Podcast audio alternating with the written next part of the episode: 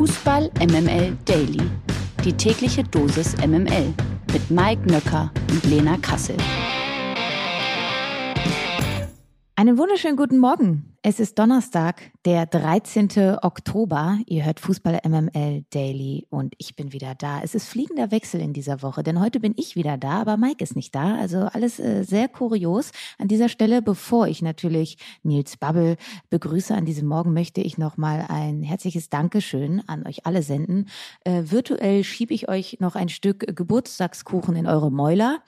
Sehr süß. Alles, was mich da erreicht hat. Also vielen Dank und natürlich auch vielen Dank an dich, Nils. Guten Morgen. Ich muss erst mal kurz deinen Geburtstagskuchen aufkauen. Hat der geschmeckt? Ich war ja ein bisschen enttäuscht. Das darf nur meine Freundin nicht hören. Weil die hatte so einen Kuchen dahingestellt und ich hatte mich schon auf diese, also es war so eine Creme. Und der Kuchen machte einen sehr festen Eindruck. Und ich hatte mich schon auf so New York Cheesecake gefreut. Ja, also und mit der Vorstellung müsst ihr jetzt mal euch den Kuchen vorstellen. Und ich nahm die erste Gabel vom Kuchen und stellte fest, diese Creme, wo ich dachte, es sei New York Cheesecake, war Mascarpone. So, da war schon eine erste Enttäuschung da, ne? Aber enttäuscht wurdest du dann hoffentlich trotzdem nicht. Erzähl mal, hattest du denn gestern Morgen einen Kater oder wurdest du quasi verschont? Wie war da der Stand? Ja, ich muss sagen, ich habe wirklich bedauerlicherweise feststellen müssen, dass ich das erste Mal, glaube ich, seit 14 Jahren am Tag nach meinem Geburtstag keinen Kater hatte. Also, was ja eigentlich sehr, sehr traurig ist. Aber ich habe tatsächlich an meinem Geburtstag keinen einzigen Tropfen Alkohol getrunken, ja? Also das, du weißt, du kennst mich, Nils, das ist für mich schon in etwa so wahrscheinlich, wie als wenn Ostern und Weihnachten an einem Tag zusammenfallen. Ja, das ist absolut richtig. Lena, lass uns doch jetzt quasi uns virtuell besaufen und über den gestrigen Champions-League-Abend sprechen. Was hältst du davon? Bitte gerne, bitte gerne. MML International. Ja, da war nämlich einiges los gestern Abend. Die Bayern haben sich unter anderem fürs Champions League Achtelfinale qualifiziert. Barca hat es gerade so in allerletzter Sekunde geschafft, zumindest noch ein bisschen Resthoffnung zu behalten. Die deutschen Teams, ja, leider enttäuschend insgesamt. Eintracht Frankfurt verliert knapp in London bei Tottenham und auch Bayer Leverkusens Misere geht unter Xabi Alonso weiter 0-3 zu Hause gegen den FC Porto. Lena, mal der Reihe nach. Wir müssen, glaube ich, nicht viel über die Bayern reden. Damit war zu rechnen. Am Ende ein souveräner 4-2 Erfolg. Man führte zwar zwischenzeitlich mit 4-0. Am Ende gab es noch 2 Gegentore. Es gab viele Rotationen. Lass uns doch mal lieber über Eintracht Frankfurt sprechen. Die haben es ja dann doch nochmal richtig spannend gemacht zum Ende. Es ist eine enge Kiste gewesen. Schade, oder? Dass sie da nicht noch den Ausgleichstreffer erzielen konnten. Ja, man muss dazu sagen, sie sind ja auch dann noch in Unterzahl gewesen, ne? Also dafür waren das auf jeden Fall dann nochmal Comeback-Qualitäten, auch ein gutes Händchen, obwohl vielleicht ein ambivalentes Händchen, weil auf der einen Seite hat Oliver Glasner Smolcic gebracht, der wiederum ja auch einen Elfmeter verursacht hat, den aber ja Harry Kane verschossen hat, also ist nochmal alles gut gegangen, aber und er hat eben Ali Du gebracht, der ja dann noch für diesen Anschlusstreffer gesorgt hat und nichtsdestotrotz muss man über die 90 Minuten gesehen sagen, es ist ein verdienter Sieg für Tottenham gewesen, die gerade in der zweiten Halbzeit richtig, richtig aufgedreht haben. Und da hat man dann eben auch schon gemerkt, dass die individuelle Qualität deutlich, deutlich höher ist und dass der große, große Trumpf, den Eintracht Frankfurt in dieser Champions-League-Saison hat, eben die Heimspiele sind. Und das stimmt mich dann auch zuversichtlich. Ich glaube, der nächste Spieltag ist es dann zu Hause gegen Marseille. Da muss dann eben gewonnen werden, aber auf der anderen Seite, ich sag mal so, selbst wenn die Eintracht nicht in der Champions League überwintert, sie fällt ja weich. Sie fällt ja auf ihren Wettbewerb, nämlich auf die Europa League. Das ist total richtig. Vielleicht fällt auch Bayer 04 Leverkusen noch in diesen Wettbewerb. Wie weich das dann sein wird, müssen wir wann anders besprechen. Doch selbst der Schritt in die Europa League wird kein ganz leichter. Gestern gab es, wie gesagt, eine 0-3 Heimniederlage gegen den FC Porto. Und es ist ja genauso wie unter Gerardo Seoane. Hast du Scheiße am Fuß, hast du Scheiße am Fuß. Elfmeter verschossen, Videobeweise auf beiden Seiten. Natürlich nicht zugunsten von Bayer Leverkusen am Ende. Was kann man denn dazu noch sagen? Nun ja, also eigentlich hätte man das Hinspiel gegen Porto, was ja ähnlich kurios verlief, auch da gab es einen verschossenen Elfmeter, einen annullierten Treffer, auch das hatten wir alles am gestrigen Abend. Also der einzige Unterschied ist, dass eben nicht Seoane an der Seitenlinie stand, sondern Alonso. Also es läuft einfach nicht. Sie haben momentan kein Spielglück.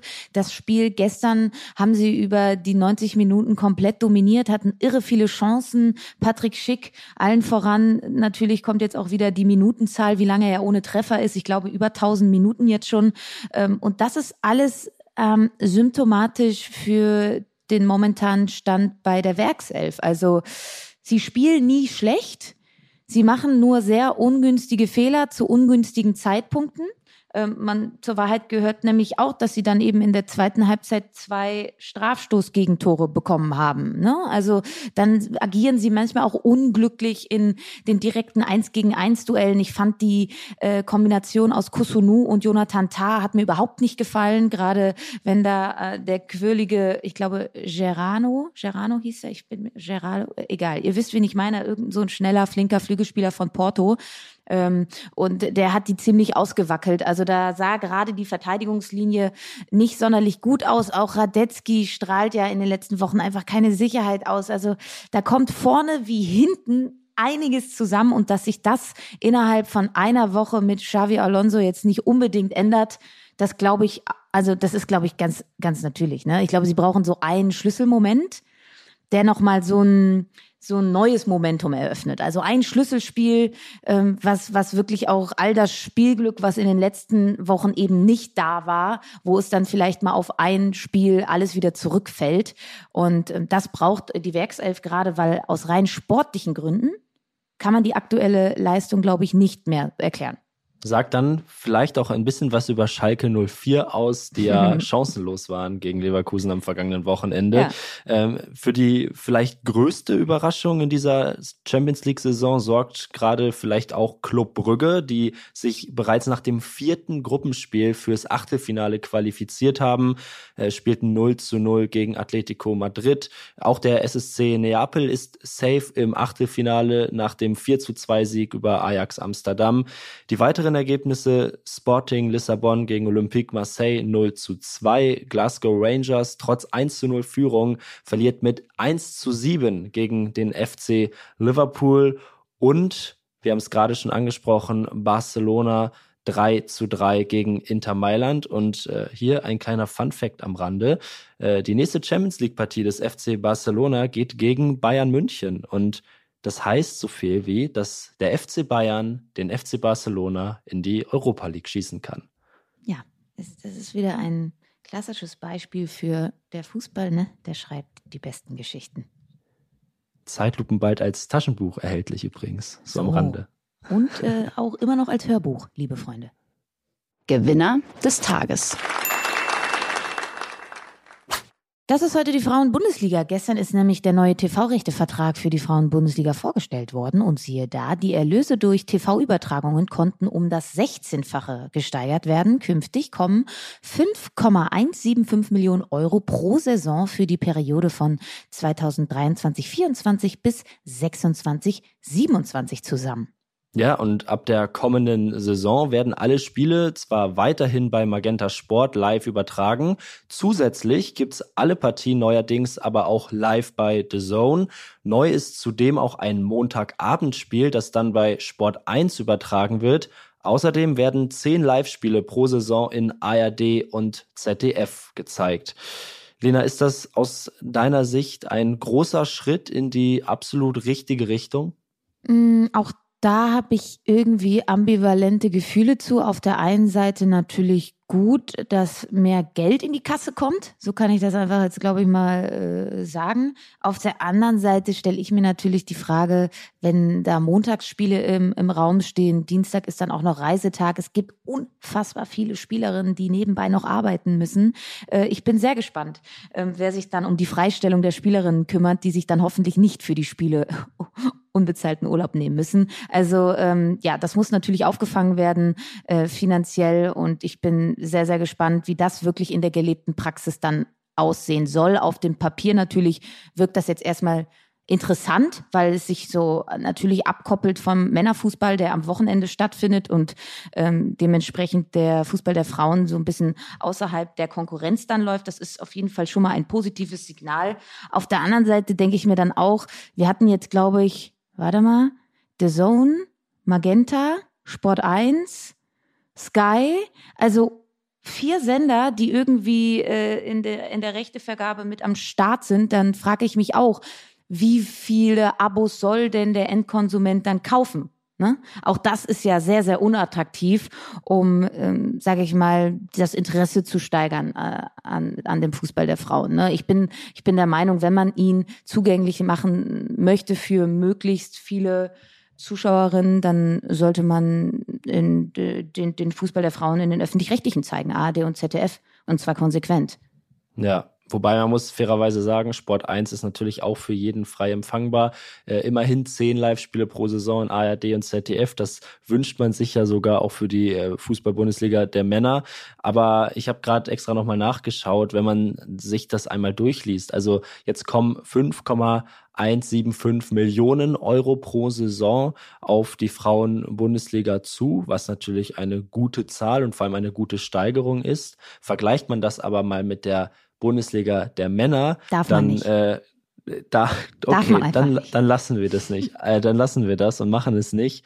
Aber es ist eigentlich zu schön. Es sind nämlich 1,1 Milliarden Euro pro Saison, die an die DFL gehen von den TV-Anstalten. Und das ist natürlich dann doch so der kleine, aber feine Unterschied. Finde ich einfach sehr beeindruckend, diese Zahl. Trotzdem, vielleicht vergleichen wir es nicht, du hast ja recht, man darf es nicht tun.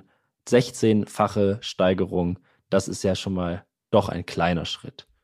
Das abseitige Thema. Als erste Fraktion im Bundestag fordern die Grünen die FIFA auf, Arbeitern in Katar nicht gezahlte Löhne zu erstatten. Die Einrichtung eines sogenannten Entschädigungsfonds ist eine von insgesamt 11 Forderungen in einem Positionspapier zur anstehenden WM. Die FIFA stehe in der Verantwortung, Arbeiter und ihre Familien angemessen zu entschädigen, heißt es in dem Papier. Dabei gehe es nicht nur um Löhne und erpresserische Vermittlungsgebühren, sondern auch um Zahlungen für Verletzungen und Todesfälle, die im Zusammenhang mit der Weltmeisterschaft stünden. Die Bundestagsfraktion der Grünen richtet sich in dem Positionspapier auch direkt an das Gastgeberland Katar. Das Emirat müsse die Rechte von Frauen und queeren Menschen anerkennen. In diesem Kontext sehen die Grünen auch den Deutschen Fußballbund in der Pflicht, den Druck gegenüber Katar und der FIFA zu erhöhen. Weitere Punkte des Papiers betreffen unter anderem die Einrichtung von Umweltstandards bei großen Turnieren sowie die Stärkung von Vergabestandards. Die umstrittene Fußball-WM in Katar beginnt Ende November, wir wissen es alle. Und das soll jetzt hier natürlich keine Wahlwerbung werden, aber die genannten Forderungen der Grünen sind ja durchaus unterstützenswert. Ich glaube, wir können uns da alle hinter versammeln, oder? Absolut, natürlich. Also das Positionspapier beziehungsweise vor allem den Entschädigungsfonds fordert ja auch der Deutsche Fußballbund. Ich glaube, da werden sich jetzt auch immer mehr Organisationen, Parteien und vielleicht auch einzelne Personen speziell ja nochmal sich äußern und eben selbe Forderungen stellen. Es ist ein Schritt in die richtige Richtung mal wieder. Ich glaube, du hast es bei Twitter gestern auch schon einmal ganz schön zusammengefasst. Niemand und wirklich niemand, kein Sponsor, kein Verband dieser Welt sollte mit diesem Turnier Geld verdienen und das erwirtschaftete Geld soll anders eingesetzt werden. Und ich glaube, da hast du den Nagel auf dem Kopf getroffen, wie man ja so schön zu sagen pflegt.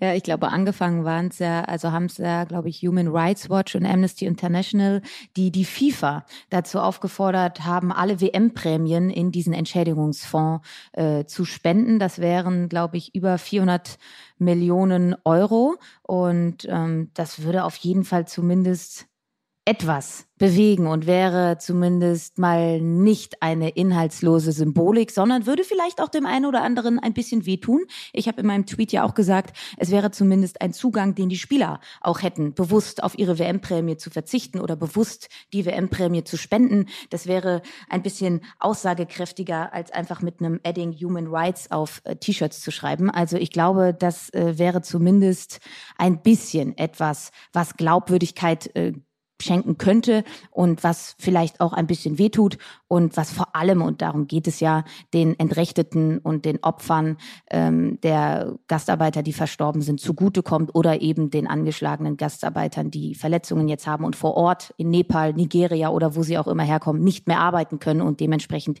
ihre Familien nicht mehr ernähren können. Verlierer des Tages.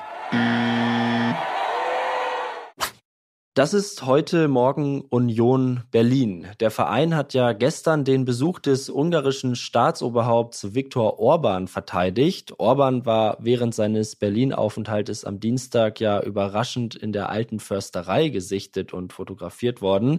Dort traf er sich mit dem ungarischen Nationalspieler Andras Schäfer. In den sozialen Netzwerken hatte dann der Bundesliga-Tabellenführer durchaus von einigen Fans starke Kritik ernten müssen, da die Politik Orbáns nicht mit der in der Satzung festgeschriebenen Wertekultur vereinbar sei. Und Unions Kommunikationschef Christian Arbeit hat dann gestern bei der Pressekonferenz versucht, den Besuch von Orbán etwas zu erklären. Er sagte, es gab ein offizielles Schreiben der ungarischen Botschaft mit der Bitte, ein privates Treffen eines ungarischen Nationalspielers zu ermöglichen. Dieser Bitte sind wir nachgekommen, wir haben ihn nicht offiziell empfangen. So, und die Frage, die ich mir stelle, ist jetzt natürlich, muss man dieser Bitte von Viktor Orbán unbedingt nachkommen? Naja, also ich glaube, er hat ja auch, glaube ich, noch gesagt, er hätte irgendwie Sorge gehabt, dass es dann auch irgendwie, wenn man eben diesem nicht nachkommt, dass es auch ein diplomatischer Fall werden könne. Ich meine, man hätte doch sicherlich sich auch mit dem Auswärtigen Amt irgendwie in Verbindung setzen können, um diese Frage eben zu klären. Wenn es ein privates Treffen gewesen sein soll, dann frage ich mich halt, warum es auf der Tribüne von Union Berlin stattfinden muss, warum Fototermine da waren, wo eben Christian Arbeit und auch, glaube ich, der Geschäftsführer Parensen mit auf den Fotos abgelichtet worden sind.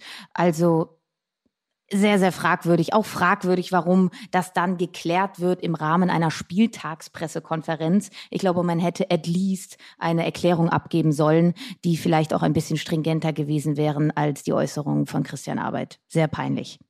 Ja, total. Also man darf jetzt nicht jedem Union-Fan und Union-Mitarbeiter da eine politische Nähe unterstellen. Ich glaube, das tun wir hier auch nicht. Aber allerdings wirkt dieser ganze Besuch und die ganze Inszenierung von Viktor Orbán dann doch schon sehr komisch. Und wenn man die letzten Jahre auch politisch bei Union Berlin mal ein bisschen Revue passieren lässt, dann stellt man sich da durchaus einige Fragen, was natürlich sehr schade ist, ob der sportlichen Erfolgserlebnisse der letzten Wochen und der einzelnen Spieler, die ja auch sympathisch daherkommen. Nun ja, hoffen wir, dass sich da das ein oder andere vielleicht in die bessere Richtung bewegt. Sportlich alles toll, schick. Alles, was darüber hinausgeht, ist sehr, ich sag mal, nebulös. Eurofighter. In der Europa- und Conference League wird die Europäische Woche heute Abend abgeschlossen. Aus deutscher Sicht blicken wir natürlich auf Union Berlin und den SC Freiburg. Union empfängt in der Euroleague Malmö und muss siegen, um weiter eine Chance auf die K.O.-Runde zu haben. Etwas besser sieht es da schon beim SC Freiburg aus. Sie sind ja bislang ungeschlagen und mit einem Sieg in Nantes könnten sie den Einzug in die K.O.-Runde schon vorzeitig klar machen. Und in der UEFA Conference League ist der 1. FC Köln bei Partizan Belgrad gefordert. Die Kölner haben auch noch alle Chancen aufs Weiterkommen. So, das soll's gewesen sein, hä? Das reicht auf jeden Fall für heute. Wir müssen uns jetzt nämlich ein bisschen ausruhen. Morgen geht's natürlich schon direkt weiter und dann bereiten wir uns und euch auf den anstehenden Bundesligaspieltag vor. Matchday 10 steht an und natürlich haben wir auch morgen wieder einen Gast für euch am Start. Seid gespannt. Lena, wir legen uns jetzt nochmal hin, ruhen uns aus und überlegen uns ein paar schöne Fragen an den Spieltag. So ist es. Und das waren für euch heute Lena Kassel und Niels Bubel für Fußball MML. Tschüss. Tschüss. Dieser Podcast wird produziert von Podstars bei OMR.